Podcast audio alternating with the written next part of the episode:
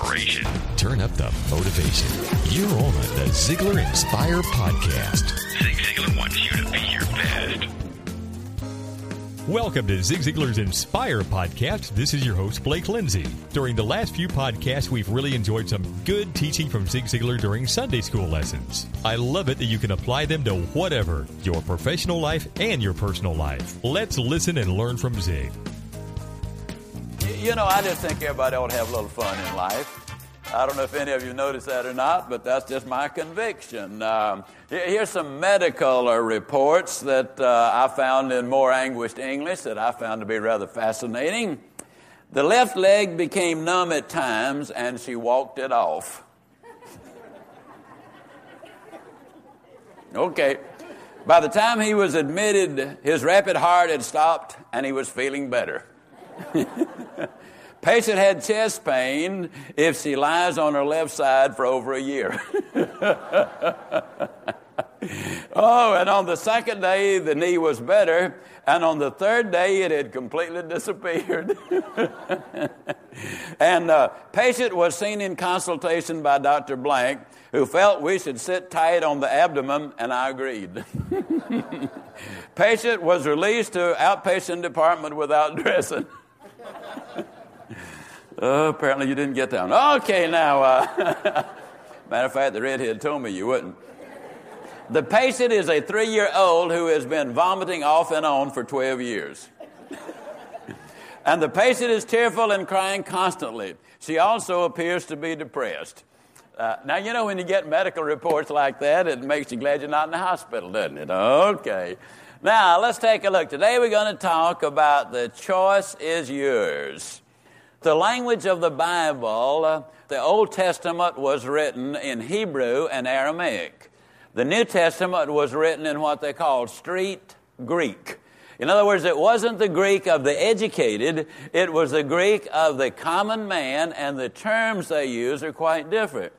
Now, you look at the Old Testament, and much of it is in poetry, much of it is in technicolor. The New Testament is in black and white. You look at the 23rd Psalm. The Lord is my shepherd, I shall not want. He maketh me to lie down. Now, think of the pictures as you go along. He leadeth me beside the still waters. He restoreth my soul. And yea, though I walk through the valley of the shadow of death, the picturesque that is there is really something. The courtly Isaiah, when uh, he spoke, you know, uh, they that wait upon the Lord, shall renew their strength. Get the pictures here. They shall mount up with wings as eagles. They shall run and not be weary. They shall walk and not faint. The pictures that are painted there in the eloquence of that. And then there's the uh, earthiness of an Amos, the, the farmer, uh, that is so vastly different. You see, I believe that the Bible is a completely inspired Word of God. But he permitted the writers to retain their own personality, and that personality comes through throughout the Bible. But it is the inspired Word of God. As you've heard me say, I believe all of the Bible, from Genesis to maps, I believe that every bit of it is the inspired Word of God. I'm always amazed at the people who say, well, part of it's inspired and part of it is uninspired, and I've been inspired to pick out the uninspired. Now, you're talking about an ego trip. You, you look at the New Testament and the, and the language that is used there, uh, how direct, how black and white it is. In John 6 29, it clearly says, The work of God is this to believe in the one he has sent. There can be no misunderstanding of that. In Romans, the 10th chapter, the 9th verse, that if you confess with your mouth that Jesus is Lord and believe in your heart that God raised him from death, you will be saved. There's a difference in the languages of the Testaments, and yet you start at the beginning of the Old Testament, starting in Genesis, and all the way through, it constantly points out the coming of the Lord. You go to the New Testament and going backwards from Revelation right into Matthew, it all is the revelation really of what God is saying in the person of Jesus Christ. Everything points to Christ as Lord. Now, when we start talking about the Old Testament, the Technicolor, and all of this, then let me emphasize, as some of you who are in here regularly know, I speak and write myself at the seventh grade, ninth month level.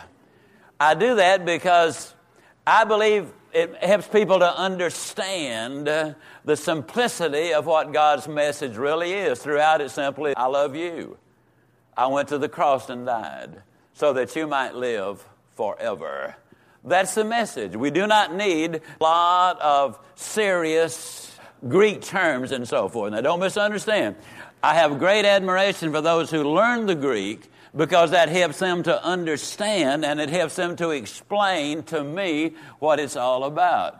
But I really don't want to hear a lot of Greek when I sit down. I want to know that the Lord loves me, that He's with me every day. I want a word of hope. I want a word of encouragement. I want to know that He is there. Now, as we look at our perspective as how we can take the encouragers class and do some things with our life, let me simply say that you're what you are and where you are because of what's gone into your mind.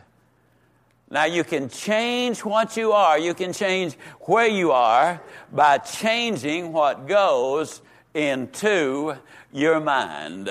Now, we have some interesting things that I want to share with you. We're going to turn to the book of Galatians, and in reading uh, the book of Galatians, in the uh, sixth chapter, the seventh and eighth verses, here's what he says Do not be deceived. God is not mocked.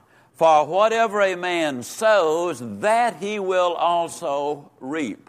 For he who sows to his flesh will on the fle- of the flesh reap corruption. But he who sows to the Spirit will of the Spirit reap everlasting life. Whatever you sow is exactly what you are going uh, to reap. For he who sows to his flesh will of the flesh reap corruption. But he who sows to the Spirit will of the Spirit reap everlasting life. Well, what are the fruits of the Spirit? You know, we are familiar with the old computer technology. I haven't heard it in a number of years, but when the computers uh, start, first uh, came out, you heard it a lot. GIGO, garbage in, garbage out. Well, we also know that if you put the good stuff in, you get the good stuff out. God simplifies it even more by saying, whatever you sow, that's exactly what you're going to reap. You sow the Spirit, and what's the fruit of the Spirit? The fruit of the Spirit is love, joy, peace, patience, kindness, goodness, faithfulness, gentleness, self control. Against such there is no law. When you sow the fruit of the Spirit in your mind, you reap the fruit of the Spirit. The message to me is extremely clear. Now, let me uh, emphasize something here. When he says the words, do not be deceived, God is not mocked. My favorite reference book is my 1828 Noah Webster Dictionary. So I dug it out and I looked up the word mocked. Now, here's what it says it's imitated or mimicked in derision, laughed at, ridiculed, or defeated. In other words, when you mock God, what you're really saying is, I'm imitating you, Lord. I'm making fun of you. I'm laughing at you. I'm ridiculing you. But God says He will not be defeated. It's serious stuff when we do things like that. Now, one of the things that always astonishes me are the number of people who go to church are the number of people who claim the name of Christ and yet take God's name in vain. Now, they might, uh, I've had people say, well, they don't mean a thing by it. Well, that's too bad because God takes it very, very seriously. When we take God's name in vain, we really are ridiculing Him, we're mimicking Him, uh, uh, we are poking fun at a holy God. It is a dangerous, dangerous, dangerous thing for us to do when we look at the things that uh, we understand about what life is and about our thinking and the results of it, see, if you keep on thinking what you've been thinking, you're going to keep on doing what you've been doing. And if you keep on doing what you've been doing, you're going to keep on getting what you've been getting. Now, the bottom line is if you're getting everything in life that you really want, that's okay. If you make absolutely certain that what you're going to be getting eternally is also going to be what you really do want. When we look at what Christ has to offer us, then since these are the things that everybody wants, uh, then there's some things we got to do to get there. A lot of times people say, well, Zig, you know, I've always done the best I could. I've worked hard. I've been a good person. I'm honest and I've never abused my family in any way. I've done all of these things. And yet, I don't believe the fact that I'm not getting very much, I don't believe it's really my fault. Many times I've heard that. And you know, you might be right as far as your past is concerned. A couple of examples. Bill Glass, who has a beautiful prison ministry, says that over 90% of all the people, the men particularly, who are incarcerated, were repeatedly told by their parents, particularly their father, one of these days you're going to end up in jail. You keep on doing that, you're going to go to jail. Now, that mind is planted with that particular thought, and the imagination goes to work. And then it's reinforced every time the child does anything out of order. You're going to go to jail for that. You're going to end up in jail. Well, you know, when you put enough of that in there, then it begins to grate on you. I, I so well remember a story that Jim Sundberg told about the impact of planting thoughts. He was doing a revival in one of the prisons with Bill Glass. And during one of the intermissions, he and Bill were talking. Jim said to Bill, You know, when I was a youngster, my dad used to play pitch and catch with me a whole lot. And he said, Every time I'd throw him a ball, he'd say, Son, that's the kind of throw that'll get you in the major leagues. Every time he watched me play and I'd get hit, he'd say, Son, that's the kind of hit that'll make you a major league player. He said, when I would catch the ball real well, he said, Son, that's the kind of catch that will make you a major league ball player. He said, I'm where I am today because of what my dad kept telling me over and over and over when I was a child. It just happened that uh, an inmate was walking by and heard the conversation. And sadly, he said, Well, you know, I'm exactly where I am because that's where my dad told me I was going to be. As you sow, so also shall you reap.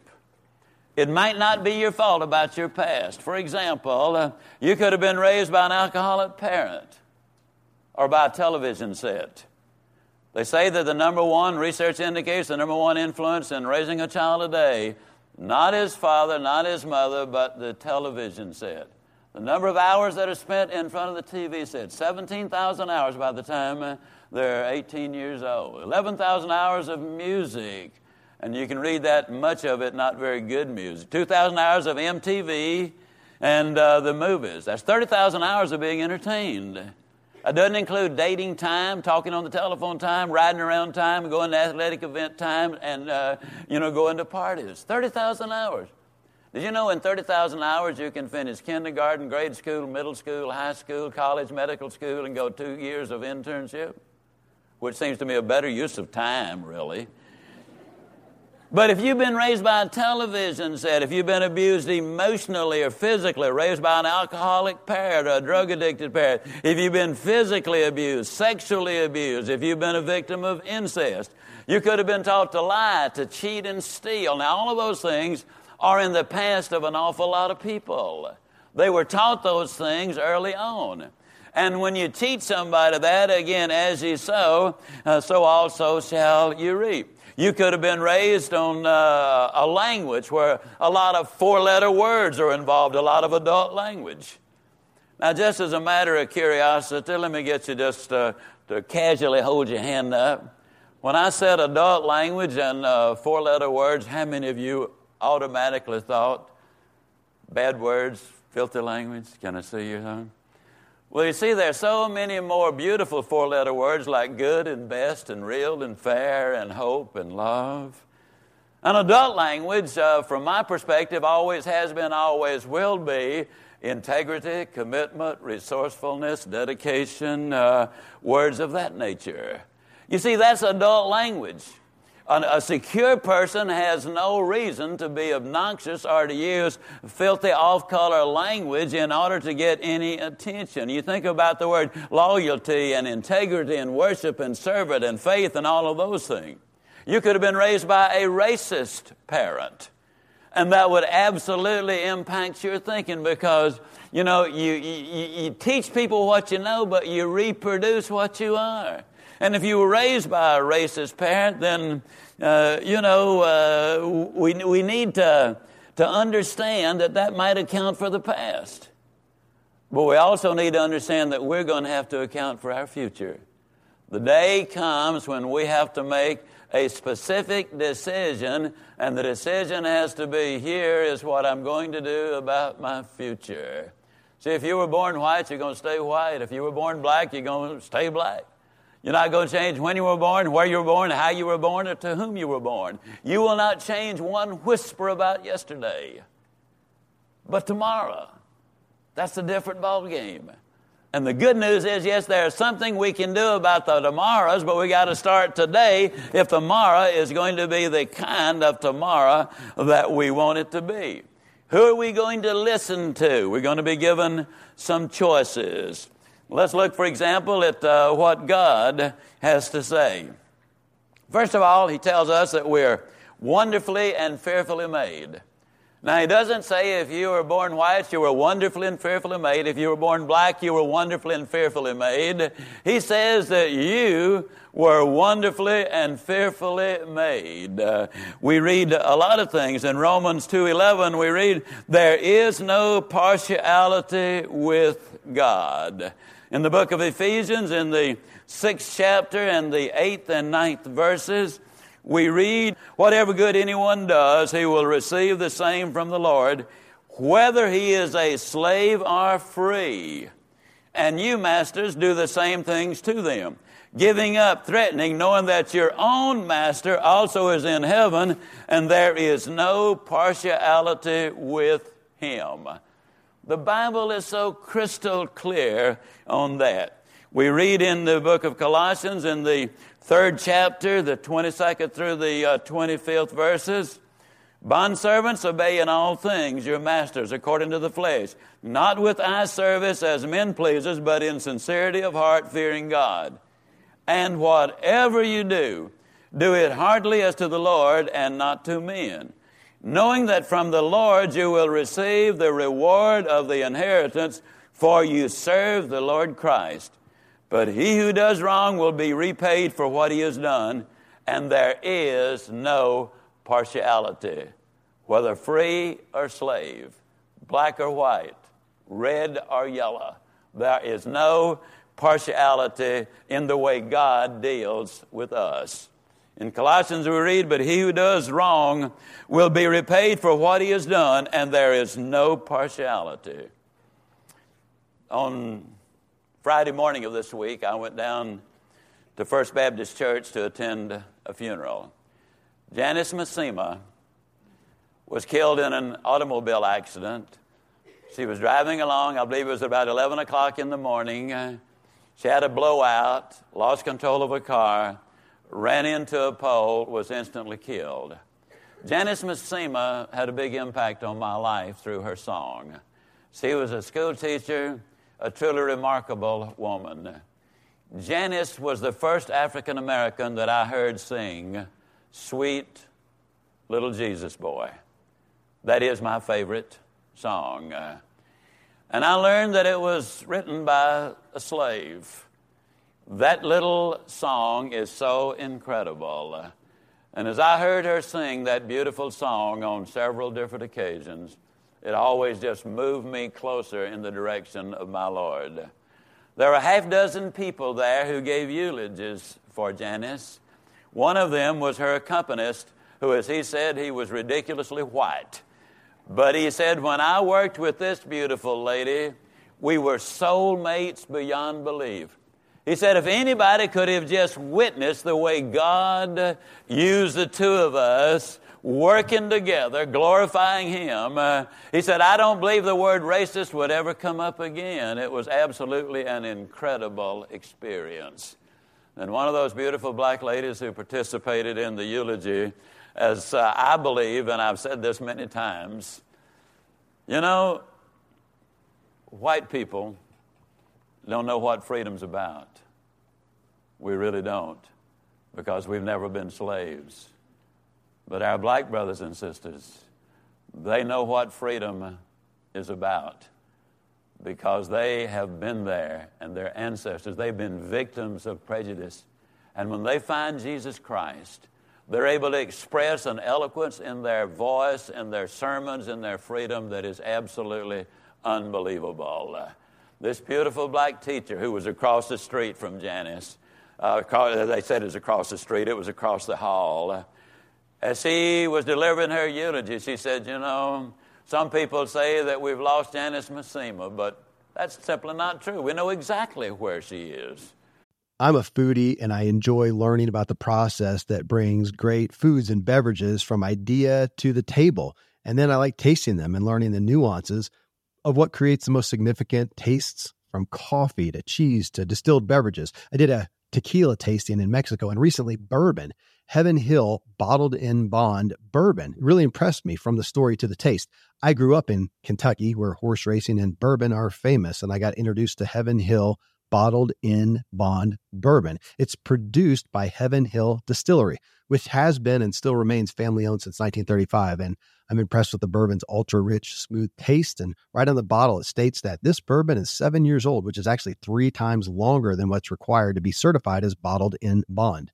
I feel with beverages, the longer the prep, the better the taste.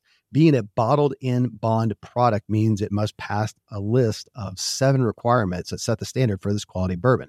So look for it at your local store. Heaven Hill reminds you to think wisely and drink wisely. Thankfully, the days of building a business website, then having this massive endeavor to integrate an online store are gone. Today, Shopify has fixed all that.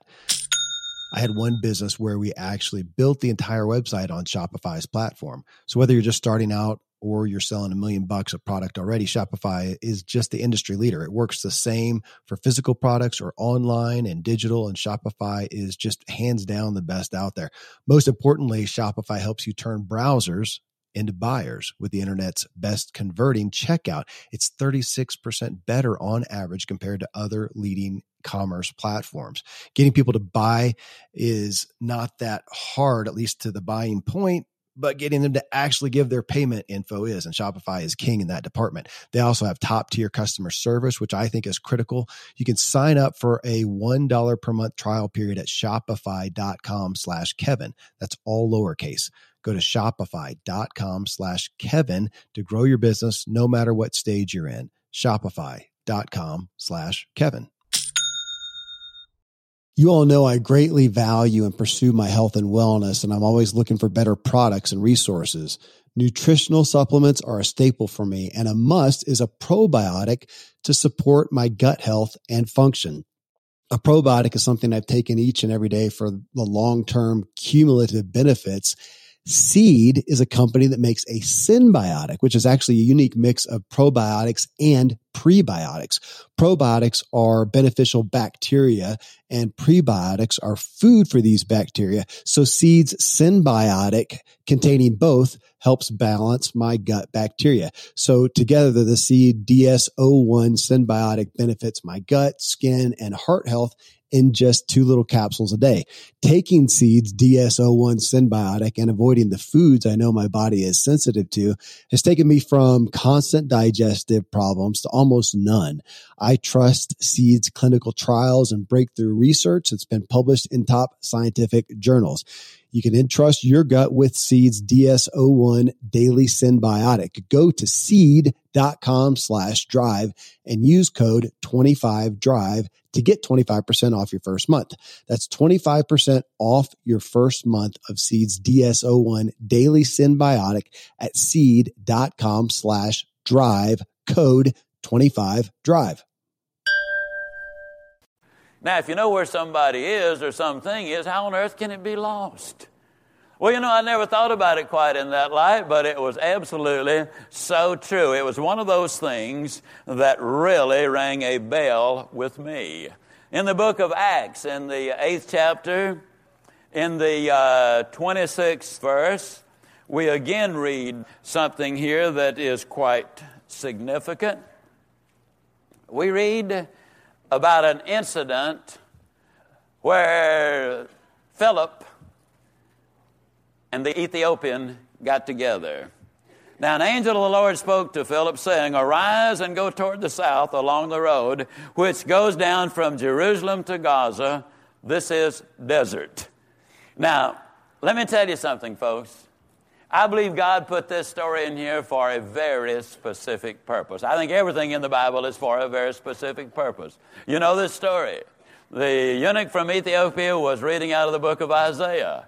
And God put uh, Philip there, and he uh, saw the eunuch, and he ran alongside to him and he said, What you reading? And uh, he told him, What does it mean to you? Well, I don't know. Nobody's here to explain it. Now, that's not the verbatim language of King James, but that's what's going on. So Philip got aboard, and he explained Jesus to him all the way through.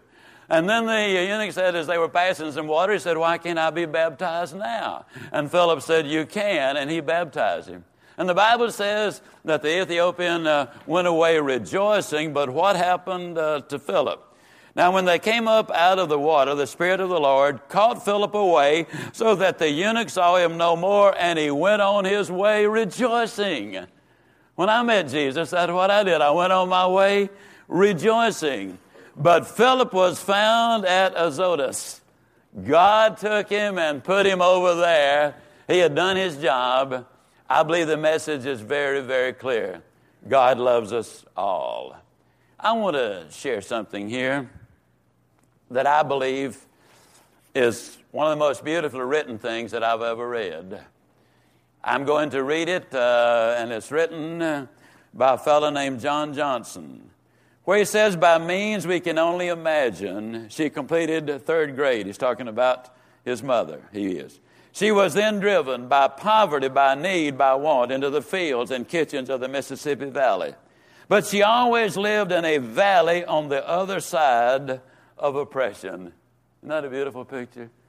But she always lived on the other side of oppression. Her body was in the fields and kitchens, but her mind was in another sphere in the first class section.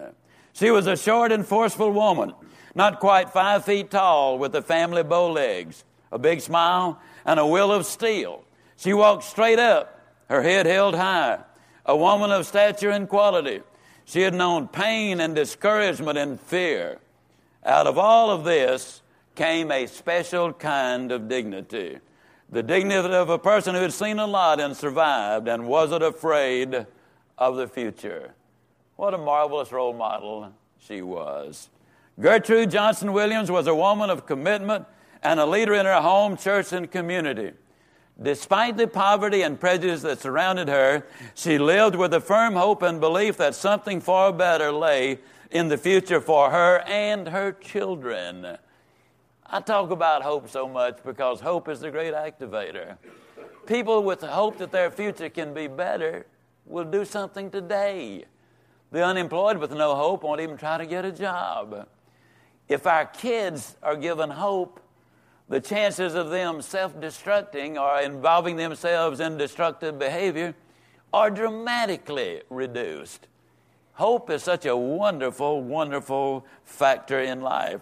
Her formal education was limited, but her common sense, wisdom, and desire were unlimited, so she made plans for a better future.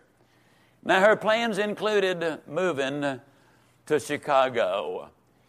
Things were better there than they were where she was uh, working and living at that particular time. She had relatives in Chicago. She wrote, and uh, they said, You can stay with us if you can get here. Now, this was in terribly difficult times. She and her son John spent the next year saving money, working on jobs, doing everything humanly possible to accumulate every dime. It took them a full year in order to get there.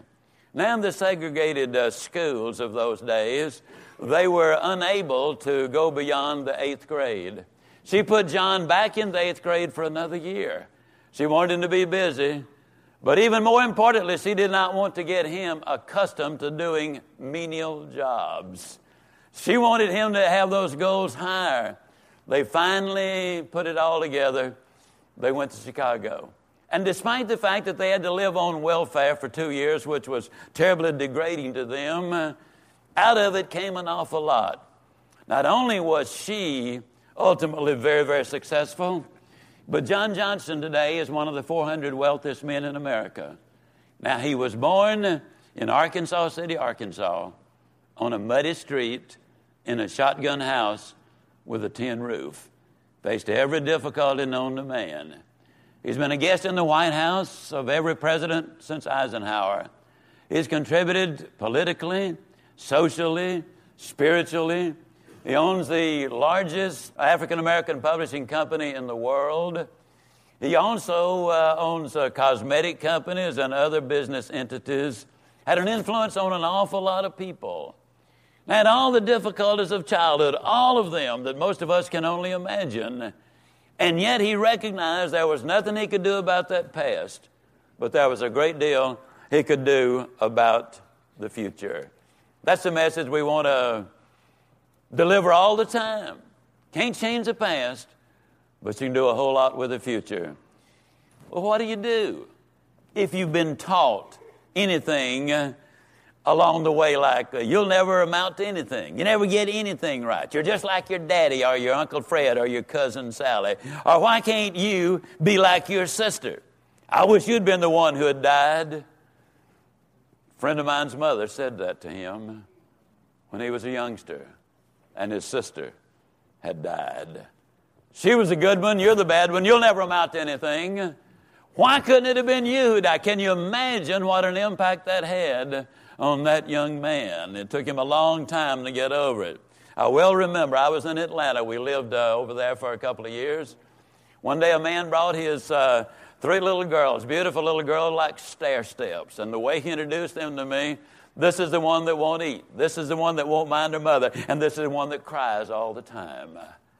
Now, the instruction he was giving those little girls, now don't you start eating and don't you uh, start, uh, don't you stop that whining and stop that crying and then you, you continue to be disobedient. We were in a cafeteria line one day and uh, there was a little girl who was crying and a grandmotherly type lady leaned down and said, What's the matter, honey? And her daddy spoke up and said, She's mean. That's what she, that's plain mean. I was in Nashville on the way down to the gate to catch a plane. I passed a mother and a little girl walking along, and you know, since Adam and Eve, there's never been a child who moved at exactly the right speed to suit the parent. The little girl, little guy, I'm sorry, little guy was dragging his heels, you know, and his mother turned to him and said, "Come on, stupid, we're gonna miss the plane." I was in California jogging. I ran past a grandmother and her little girl, about five years old. And as I ran past, the only words I heard the grandmother say, they're going to put you in jail for that. Five year old? Put him in jail? Now you think of the impact. All of these negatives planted into their mind. You see, if a person's been subjected to that all of their life, then, ladies and gentlemen, it's understandable why they're having difficulty today. But the good news, very simply, is that failure is an event, it is not a person. Yesterday really did end last night. Regardless of what that past has been, now sometimes it will take help, sometimes it takes counseling. But regardless of what that past has been, there is hope for that future. Again, I can say very, very clearly when I was 45 years old, I was broken in debt. Worked hard all of my life. I've always been optimistic. I'll take my last two dollars and buy a money belt with it. That's my nature. I'm put together that way. I'd go after Moby Dick in a rowboat and take the tartar sauce with me. And yet, despite all of those things, and I'd had some very lush and plush times, but despite all of that, age 45, stone broke and in debt. I believe there is hope for the future. I believe it is absolutely legitimate hope. Now, how do you go about generating that hope? Well, first of all, a study done at Harvard Medical School revealed this. When you go to preaching or when you go to a seminar, the people who get the most out of it have three things in common. Number one, they go with great expectations. The more you expect, the more you get. You go to church expecting great things, the more you expect, the more you will get. You go to school expecting great things, the more you expect, the more you get. As a parent, I can tell you that my expectancy has a direct bearing on the performance of my children. As a teacher, I can tell you that my expectancy has a direct bearing on the performance of the students. As an employer, I can tell you my expectancy has a direct bearing on the performance of the employees. You go with great expectation. Number two, they take good notes. They write it down because that forces you to pay more closer attention and then uh, you can reference back to it. I frequently say to you, what you really need is an ongoing notebook. I've got a dozen of these completely filled in the last five years since we've been here at Prestonwood. Every Sunday, if I'm not teaching, I listen and write it down. I go to church, and when Dr. Graham is preaching or anybody else is preaching, I write it down. It's a wonderful source to go back to, to take good notes. And then when the seminar or church is over, they have a sales meeting. See, one of the things that can happen when you have a sales meeting, it might just be husband and wife, it might be just parent and child, it might be two buddies, it might be any two people. What does this mean to you? What did you get out of that? Because when you rehash it, you will discover that your associate got things out of it you didn't get, and you got things out of it your associate didn't get. You can teach each other. But more importantly, when it's reinforced in your mind, then some good things come out of that also. Now, let me also simply uh, say this. We're now getting to a very, very serious point that I want to make. You got to make a decision. Whatever your past has been, you can now choose to believe your parent, the alcoholic, the druggie, the uh, racist, the skinhead, the unbeliever, or you can choose to believe God. Now, that is the absolute fact of the matter. You can believe what somebody else has said about you being a loser, or you can believe that God, what God said about you and His opinion of you, He thinks you are absolutely wonderful. Uh, he gave you a share of His very mind. He makes you a confidant. He watched you from the moment you were formed in your mother's womb. He knew you before you were conceived. He knew exactly when you were going to go home. Uh, he not only counted the hairs on your head, he numbered them. He knows all about you. And he says you are fearfully and wonderfully made. Now you can listen to these other people, and are they good role models? Or you can listen to what God has to say. Number one, decide you want to listen to what God has to say. Number two, Remember, anything that can be learned can be unlearned. How many of you remember the story of the Birmingham lady that I told here very recently? About this lady that hated everything about her job. And we taught her if she would just simply start counting all of the good things she liked about her job and then claim those good things about her job every night by looking in the mirror, that would be a radical change. Now, let me tell you what happened. Uh, she reprogrammed. She renewed, she re energized, she redirected her very thinking. And once that thinking was changed, in the interim period, she was listening to inspirational messages on her cassette in her automobile, and she was putting the good stuff in. She was talking to herself, and in six weeks' time, there was a dramatic transformation in her life. You see, what a lot of people do when somebody else tells them they're dumb or stupid or you'll never amount to anything, you can't learn anything, you always are late, you never get it right, you never look neat. I mean, they, that all of the negative stuff.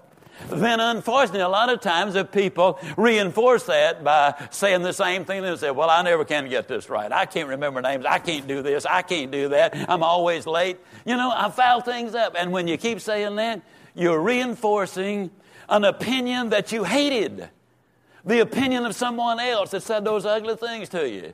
You would not now, as an adult, permit other people to say those things about you. Why in heaven's name would you say those ugly things about yourself? You see, the most important opinion you have is the opinion you have of yourself. The most important conversation you have is the conversation you have with yourself. Remember, if it can be learned, and if you know it, it has been learned, then it can be unlearned. And you can learn about what the God in heaven can do. There's so many steps you can take. We're going to be dealing with that on an ongoing basis. But ultimately, let me tell you something, folks. You might need a heart transplant. I got one on July 4th, 1972, when I met the person of Jesus Christ. And from that moment until this, there's been a radical change in my life. I was interviewed this week about the power of prayer. a rabbi who, in conjunction with Larry King, is writing a book about the power of prayer. And he was asking me some of my prayer experiences. Let me tell you just one of those. When I had been a Christian a very short time, a sermon was preached down at First Baptist. A young girl had been kidnapped. Richard Peacock, the minister to adults, prayed the prayer. He prayed that God would build a wall of fire around this girl, protect her from all harm, and bring her back just like she was. When I heard that prayer, cold chills went all over me. I prayed a prayer. I said, Lord, I'm a young Christian. If you will build a wall of fire around me and protect me from temptation, so that I will not have to use any of my energy to fight temptations, I will use that energy to serve you. I'm so grateful to be able to say that a loving God built the wall around me. I can look you in the eye and say, I have not been tempted sexually. I have not been tempted financially. I have not been tempted to compromise my integrity in all the 25 plus years since then. And, folks, it's been absolutely wonderful. Now, I assumed a great deal of responsibility myself. I prayed the prayer. But then I started being super careful to stay out of temptation's way. For example, I will not have a meal with a woman who's not that redhead unless there are two or more involved in the meal. I will not let a woman pick me up at the airport. When I do book tours, I always have either a male escort or two female escorts. No woman can pick me up at the hotel. Now, don't misunderstand. At age 71, there are not a whole bunch of lecherous females out there waiting to pounce on me. Don't misunderstand. But let me just emphasize a point. The point I want to make is this you ask for God's help, then you cooperate with the prayer. That's what I'm saying. Let's pray, shall we? Our Father, what a wonderful Lord you are. How gracious and good you are. How wonderful to know, Lord, that regardless of what we've done in the past or what's been done in the past, that you're a great God, that you can forgive not only ourselves, but you can forgive the perpetrator of whatever the deed might have been. You will wash our sheets clean, and you've told us, Lord, that though our sins be as scarlet, you will wash them as white as snow. How wonderful to know that, Lord.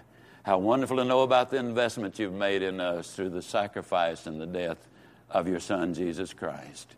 How marvelous to know, Lord, that His blood has washed away our sins, that when we choose to invite Him into our hearts, that we can start over. Oh, Lord, in a humorous sort of way, don't we wish our creditors would do us that way? Wouldn't it be marvelous to get home and find out that the mortgage has been paid off, that all lifetime grocery bills have been paid off, that the car payment is paid off, that the bank note is paid off? Oh, Lord, that would be so neat. But far more wonderful, Lord, is the fact that You've paid the debt that we could never pay. That's our sin debt. Thank you for that, Lord. And if there is that person here today who does not know you personally, move that person, Lord, when our pastor breaks the bread of life to go forward and accept your precious gift of salvation. For it's in the precious name of Jesus that I pray and for his sake. I hope you wrote down those scripture references that Zig gave so that you can investigate for yourself. I encourage you, as always, this week to open up your Bible and see what it has to say to you. Until next week, this is Blake Lindsay encouraging you to live your life to the fullest. Ziglar. Ziglar. Inspiring true performance. Most Americans at New Year's are thinking about improving their health and losing some weight. In regards to eating, the feeling is generally it's going to cost more money, more stress and effort, and you got to eat bland food. Well, a solution to all these is HelloFresh. Uh, HelloFresh, you get farm fresh, pre-portioned ingredients and seasonal recipes delivered right to your doorstep. You skip trips to the grocery store. You can count on HelloFresh to make home cooking easy, fun, and affordable. That's why it's America's literally number one meal kit. You can make saving time a viable resolution with quick, convenient recipes. They're delivered right to you. You just choose your meals and select your delivery date. And HelloFresh handles the meal planning and shopping. So you just open your weekly box of pre portioned ingredients and step by step recipes, and you're cooking quickly with ease and joy. My family loves HelloFresh. We just open the box, follow the recipes, and have something new and interesting and good for us. It's become one of our family's favorite activities together. So go to HelloFresh.com slash drive free and use code drive free for free breakfast for life. You get one breakfast item per box while your subscription is active. That's free breakfast for life at HelloFresh.com slash drive free with code drive free. HelloFresh, it's America's number one meal kit.